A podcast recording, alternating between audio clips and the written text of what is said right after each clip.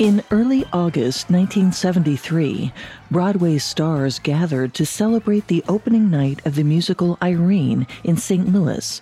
The post show party was filled with up and coming artists and legends of the stage, including international superstar Debbie Reynolds. But everyone's attention was on one individual, someone who was neither an actor nor a singer.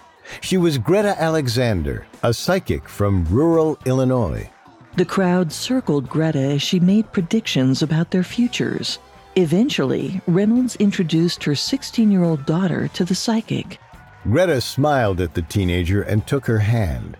The young girl grinned nervously. She felt everyone's eyes on her and the mystic. The medium ran her fingers over the daughter's hand, inspecting the lines that ran across her palm. Then, Greta proclaimed the girl would be even more famous than her mother. The teenager smiled and the crowd murmured in excitement. But Greta wasn't finished yet. She touched the daughter's palm again and frowned with confusion. She said she saw spaceships and stars, a crown on the girl's head, and music that rocked the walls like an earthquake. The small audience giggled at how random the vision was. But just four years later, that girl, Carrie Fisher, would be cast as Princess Leia in Star Wars. It seemed Greta Alexander was right yet again.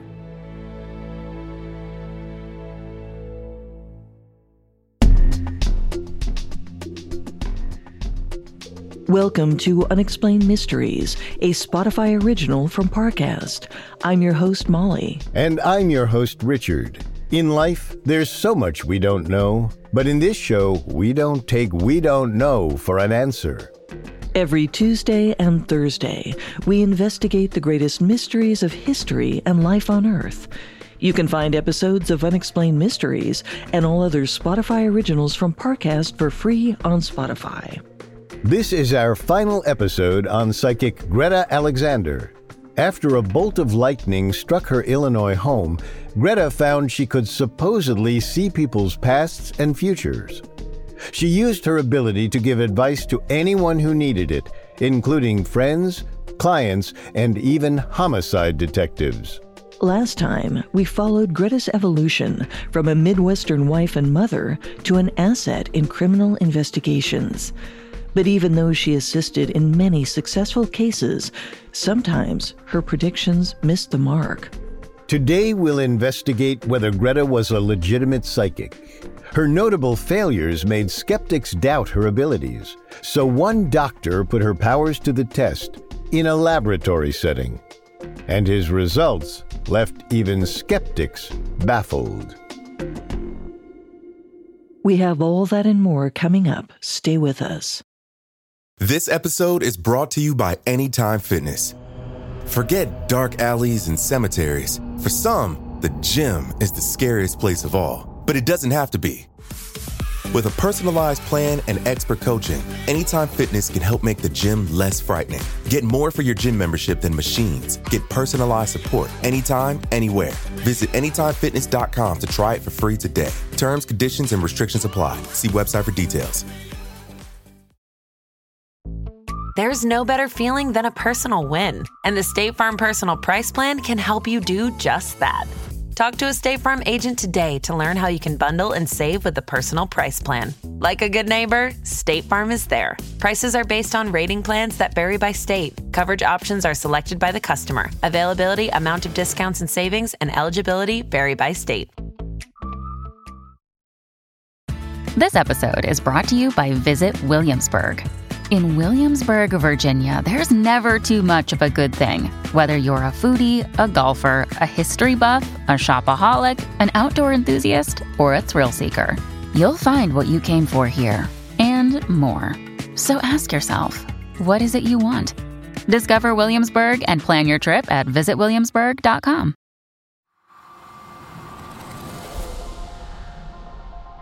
In 1961, lightning struck 29 year old Greta Alexander's home.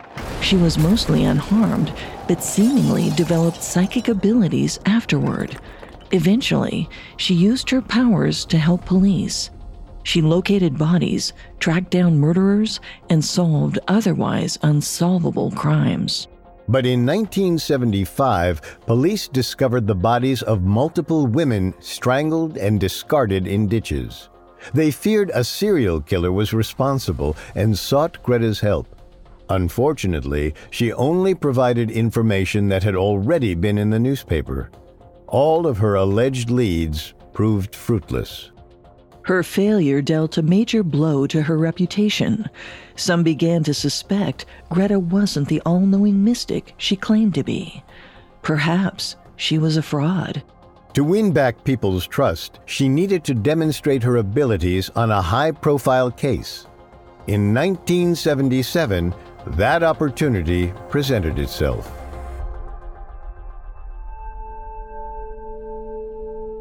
On the morning of March 12th, 37 year old Kathleen Holliday was out on her mail route. She finished up the last few houses and then headed toward her home in Grimes, Iowa. The next Monday, Holliday's bosses waited for her to come into work. Hour after hour passed, and still no Kathleen. They tried calling her, but there was no answer. This wasn't like Holiday at all. They figured something must have happened to her. Her supervisor called the police, who immediately opened a missing persons investigation. They put out an alert for a white woman wearing frayed blue jeans, a blue or red short sleeved shirt, a denim jacket, and brown boots. But the tip line remained silent. In the meantime, the police drove to Holliday's place to investigate. All her mail was still in the box, and her clothes were still inside the house. But her purse was still in her pickup truck, and hundreds of dollars were scattered throughout her home. The detective surmised she didn't skip town and nobody had robbed her, or they wouldn't have left the cash behind. But even though the police could rule out those possibilities, they weren't sure what had happened instead.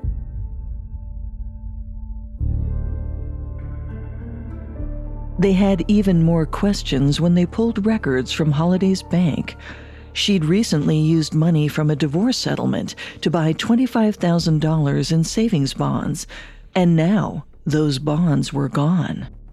It's possible she took the money herself to start a new life in another town. But Holliday wasn't known to make drastic or impulsive choices. There was only one explanation foul play. Perhaps someone forced her to buy the bonds, then took them. It wasn't clear who did it. Holliday lived alone and had no criminal record. Without any obvious leads, the officials were stumped. Detective John Hampel was one of the lead investigators in the case, but he toiled for almost two weeks without any major breaks. Finally, he tried the same tactic that had worked for so many others over the years. He called Greta Alexander. Over the phone, he shared basic information about Holliday her name, date of birth, and information about the divorce. Immediately, the psychic announced Kathleen Holliday was dead. Then, Greta partially or fully listed 10 of the 11 persons of interest in the case, including some of Hampel's top suspects. Hampel thought there was no way she could have known that information unless she was psychic. So he flew her out to Iowa so Greta could help find Holliday's body. Greta shared her visions, some of which were vague. She described the landscape and said windmills were somehow important. In total, she offered nearly 100 details about the location of the woman's corpse. The investigators pieced her statements together and concluded she described an area around the Saylorville Reservoir. But they wanted more before they moved on the tip. One day, Hampel and his team drove Greta through the town. The psychic spotted a sign that said Windmill Estates and told Hampel to stop. Her vision hadn't been about an actual windmill, but this neighborhood. The hair on the back of Hampel's neck stood up. They were right down the road from the spot where he believed Holliday had been kidnapped. The detective parked the car close to where Holliday may have been abducted. He spoke to Greta about her vision. until suddenly she gasped. She said she could feel someone tapping on the car window, but there was no one there. Greta's vision continued. She was reliving Kathleen Holliday's abduction. She wrapped up her account in a shaky voice, saying to find Holliday's body, the search team would have to, quote, get their feet wet. She added that the corpse would be discovered by three people. This tip, coupled with her earlier claim pointing to the Saylorville Reservoir, spurred Hampel to action. In May 1977, dozens of officers and volunteers scoured the area. They searched all over the body of water, but by the 10th turned up nothing. As the sun inched lower, light faded, and the investigators realized they'd have to put off the search until tomorrow. Three men steered their boat through the southern reaches of the reservoir before turning in for the night. One noticed a shape bobbing in the marshes. As they drew near to the figure, the boaters covered their mouths in shock. It was a horrid sight a floating corpse. Using dental records, coroners identified the body as Kathleen Holliday. Decomposition made it impossible to determine how she died or who her killer may have been. Although the alleged murder went unsolved, investigators credited Greta with helping them find the remains.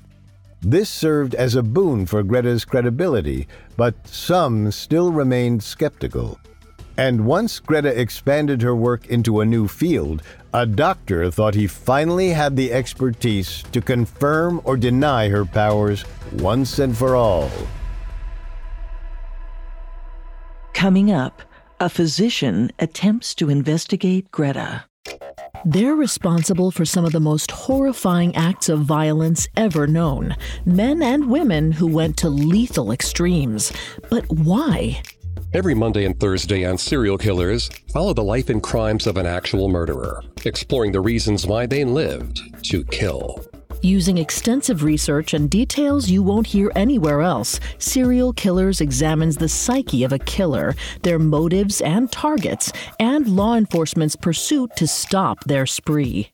Listen now and catch our special series on manhunts, where we follow the processes police use as they hunt for murderers in treacherous terrains and unusual locations. Follow the Spotify original from Parcast, Serial Killers.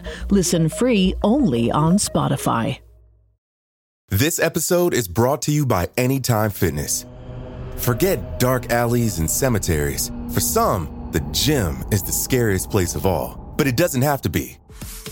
With a personalized plan and expert coaching, Anytime Fitness can help make the gym less frightening. Get more for your gym membership than machines. Get personalized support anytime, anywhere. Visit AnytimeFitness.com to try it for free today. Terms, conditions, and restrictions apply. See website for details. Now back to the story. Greta Alexander made predictions that helped solve cases, and her fame grew. Many considered her a legitimate psychic and came to her for guidance on any number of issues, including their health. According to Greta, she could determine if someone was ill just by looking at their palm or even a copy of their handprint. Some even claim she could cure them. Actress Debbie Reynolds had what she believed was a physical healing experience with Greta. Once, doctors diagnosed her with a pinched nerve. But when Reynolds saw Greta, the psychic simply pressed the actress's foot, and all the pain faded away, never to return. While clients flocked to the psychic, one physician was skeptical. Dr. Leon E. Curry dealt in facts and facts alone. He lived in Metter, a small town in Georgia, where he practiced medicine and pioneered new treatments.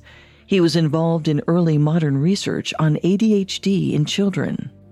In January 1975, he spoke to a colleague after a lecture, and she told him about a woman in Illinois with special powers. Curry dismissed the claims and scolded his friend for believing them. But the other doctor wouldn't back down. She gave him Greta Alexander's phone number and dared him to call her before he made up his mind. Eager to prove his friend wrong, Curry agreed. Late that night, he sat in his study and dialed. As soon as a warm voice on the other end answered, Curry introduced himself, keeping his voice down so as not to wake his wife. Apparently, his precautions were unnecessary. Greta told Curry his wife was waiting for him. He chuckled and corrected her. She was asleep. Already, the psychic had made a false prediction. But Greta was resolute. Curry's wife was awake. She even described her appearance and personality in perfect detail.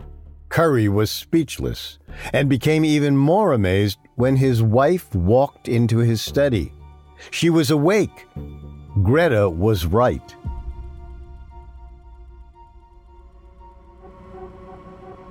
But Curry knew fake psychics could mine a subject for information and make it seem like they had supernatural powers. So he decided to watch his words as their conversation continued. He wouldn't reveal anything about himself. Regardless, for the rest of the night, she performed what Curry called, quote, a solo recital.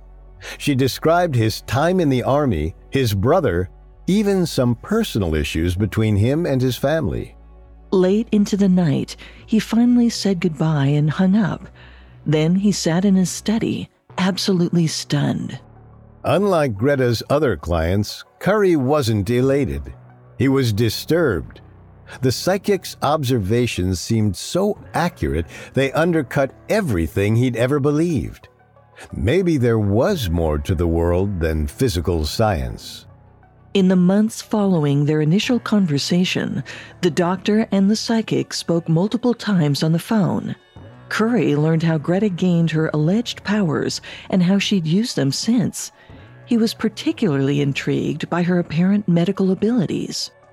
Curry had never believed in palm readings, but the accuracy of Greta's predictions made him second guess himself. Plus, he'd gotten to know her and even considered her a friend. It was hard to believe Greta was a fraud. So, in September 1975, he coordinated with staff at Georgia Southern University for Greta to give a lecture on her gift she'd be speaking in front of Curry's colleagues, including doctors and nursing students. Despite his faith in her, he was secretly nervous they'd laugh her out of the room. So when Curry introduced the psychic, he urged the audience to be open minded. He suggested Greta might have discovered a new form of diagnosis. It could be the next breakthrough in medical science. Then he ceded the floor to Greta. After describing how she'd attained her gift and what it had done for her, Greta said a person's aura could indicate what kinds of physical or psychological problems they had, and she would show them hers. Students gasped around the lecture hall. They all seemed to be witnessing Greta's aura glowing around her. Based on their faces, it was the most spectacular thing they'd ever seen. After the lecture, students swarmed her to hear more about her gift. Clearly, the speech had been a success. This was just one of many times Greta dazzled Curry's colleagues. Once, she correctly predicted one would suffer a leg injury. Sure enough, the next day at work, that man walked in with a limp. Another time, a friend of Curry's son told Greta about his newly purchased truck. Without missing a beat, Greta said there was something wrong with it. The friend laughed it off. The vehicle was working fine. Two hours later, the transmission gave out, and the friend had to call a tow.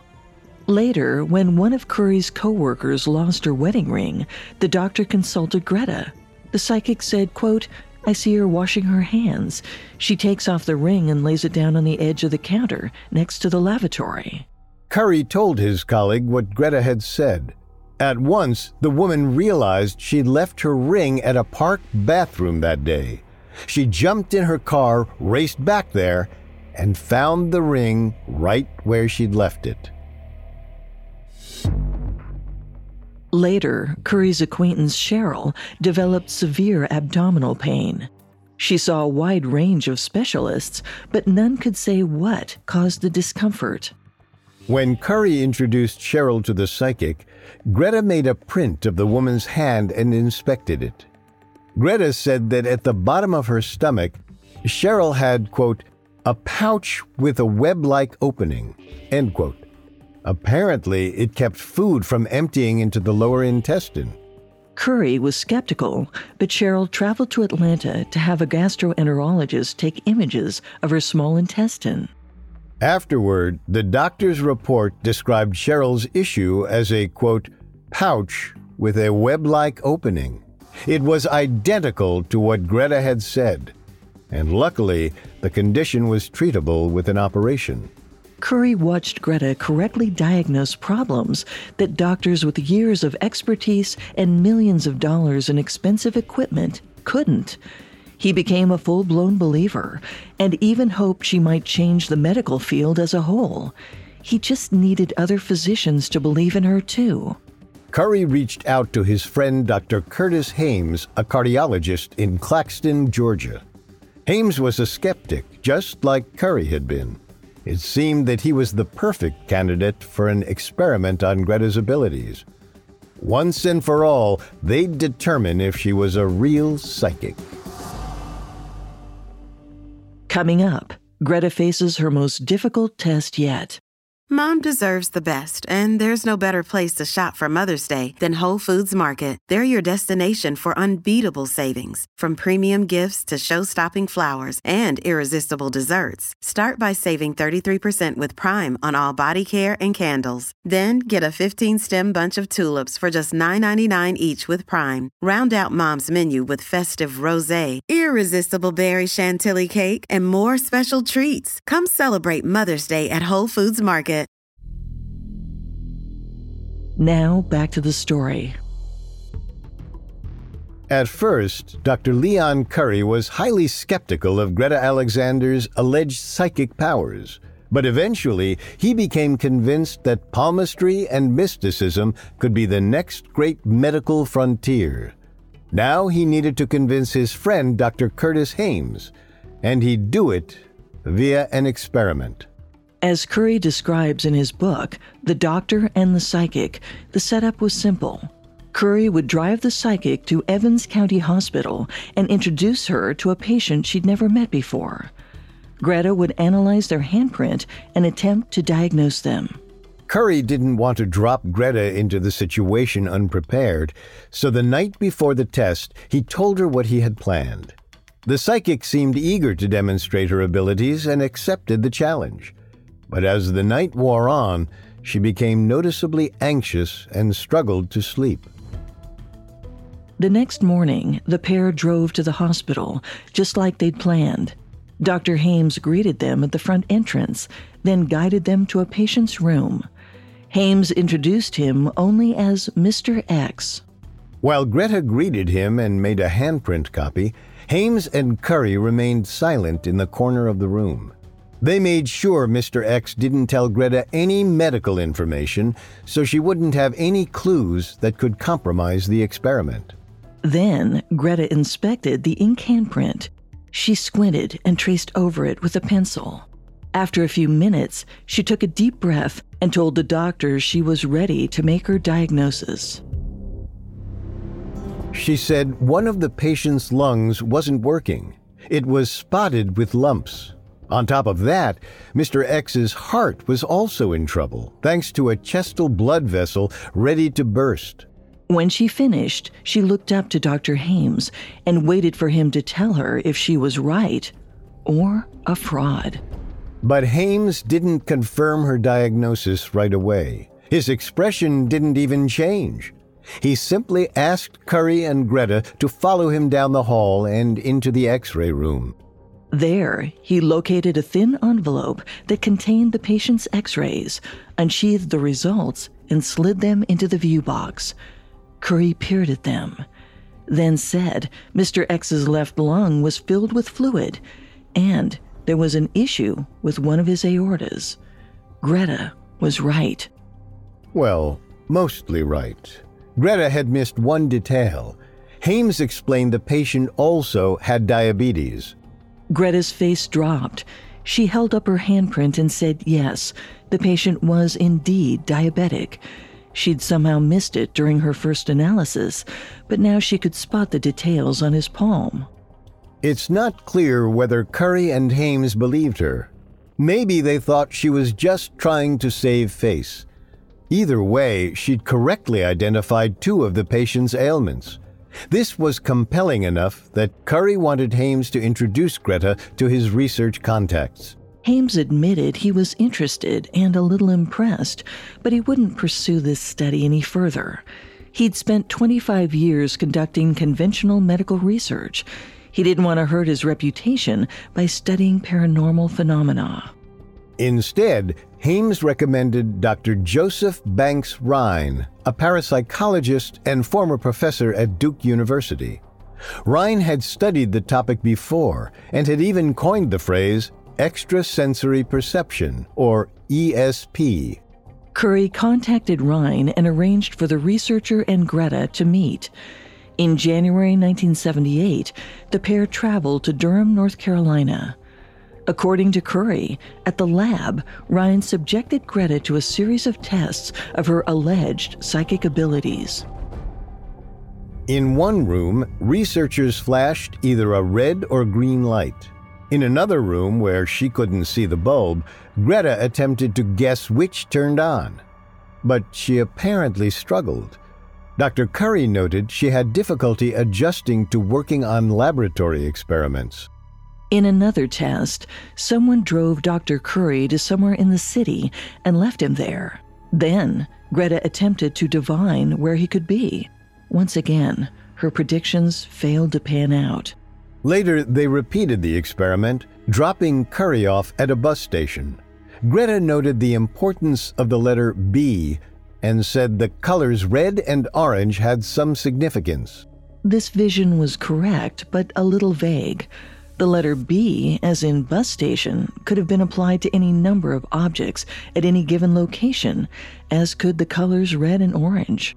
No one was blown away with the results, but Curry still believed in his and Greta's mission. The tests would continue. Two months later, in March, Greta analyzed a series of handprints.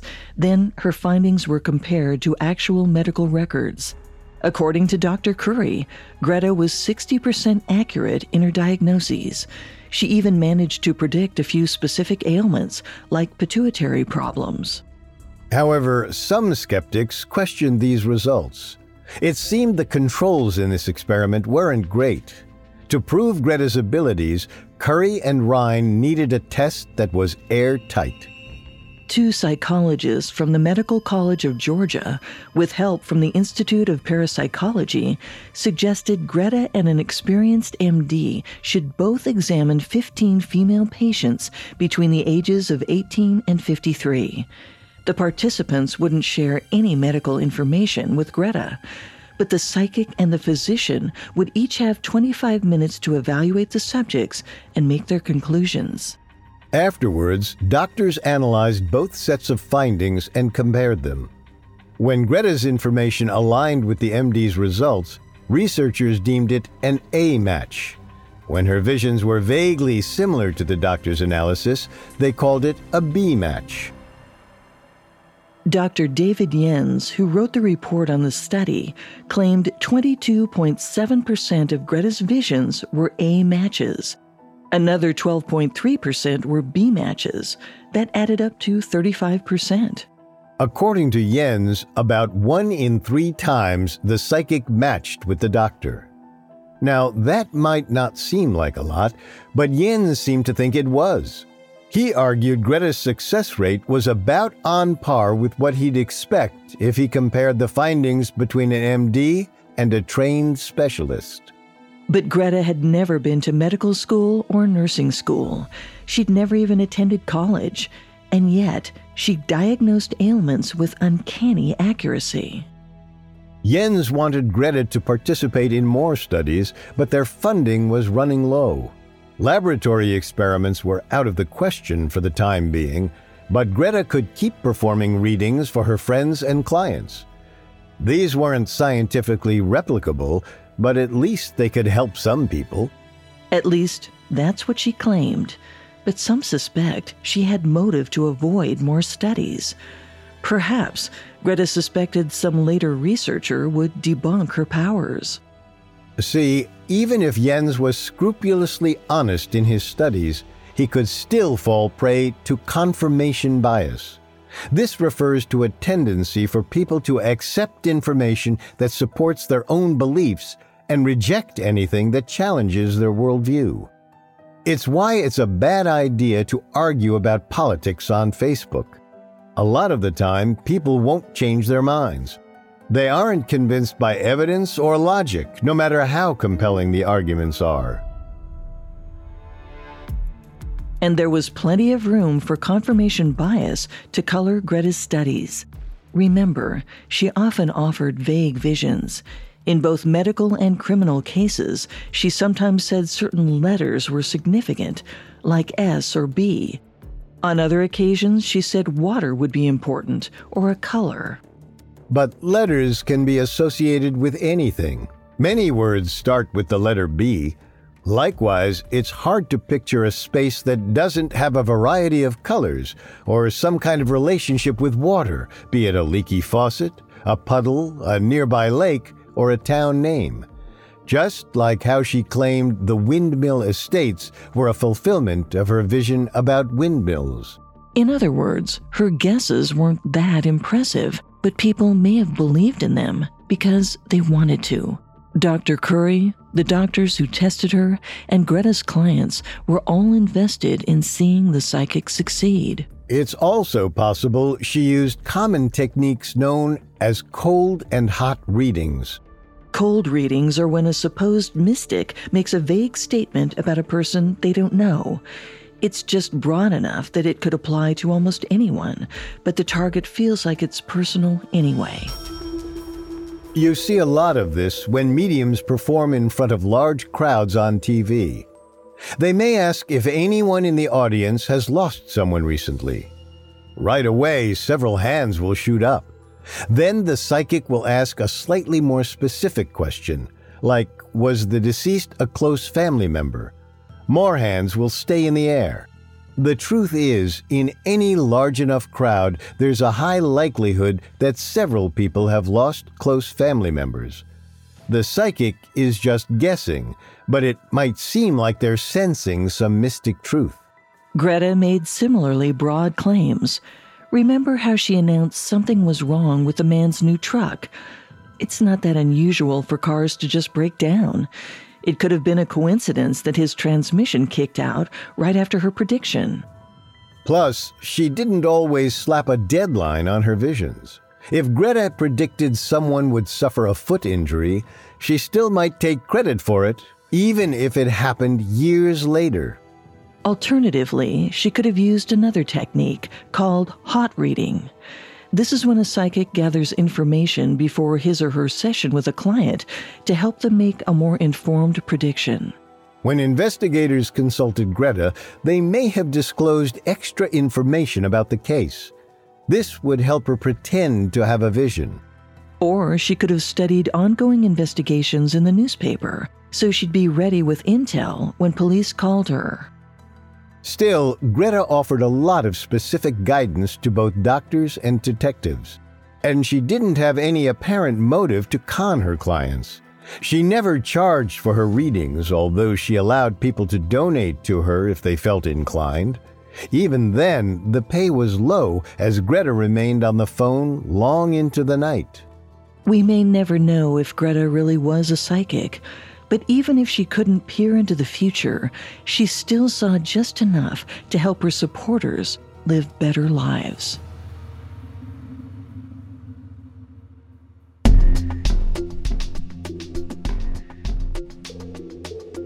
Thanks again for tuning in to Unexplained Mysteries. We will be back next time with a new episode.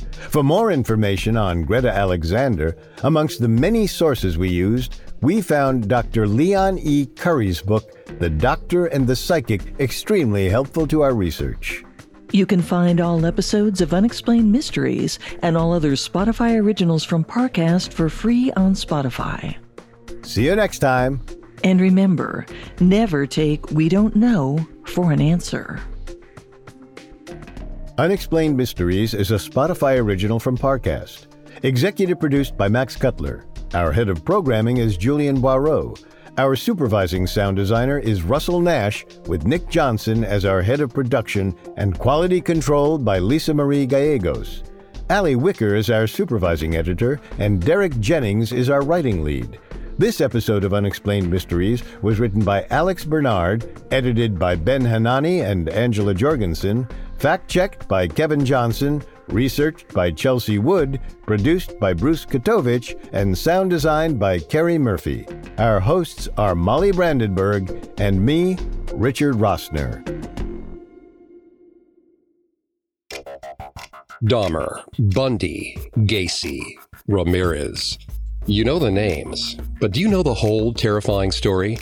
Every Monday and Thursday on Serial Killers, take a horrific journey through the origin, evolution, and madness of a real life murderer, exploring the reasons why they lived to kill.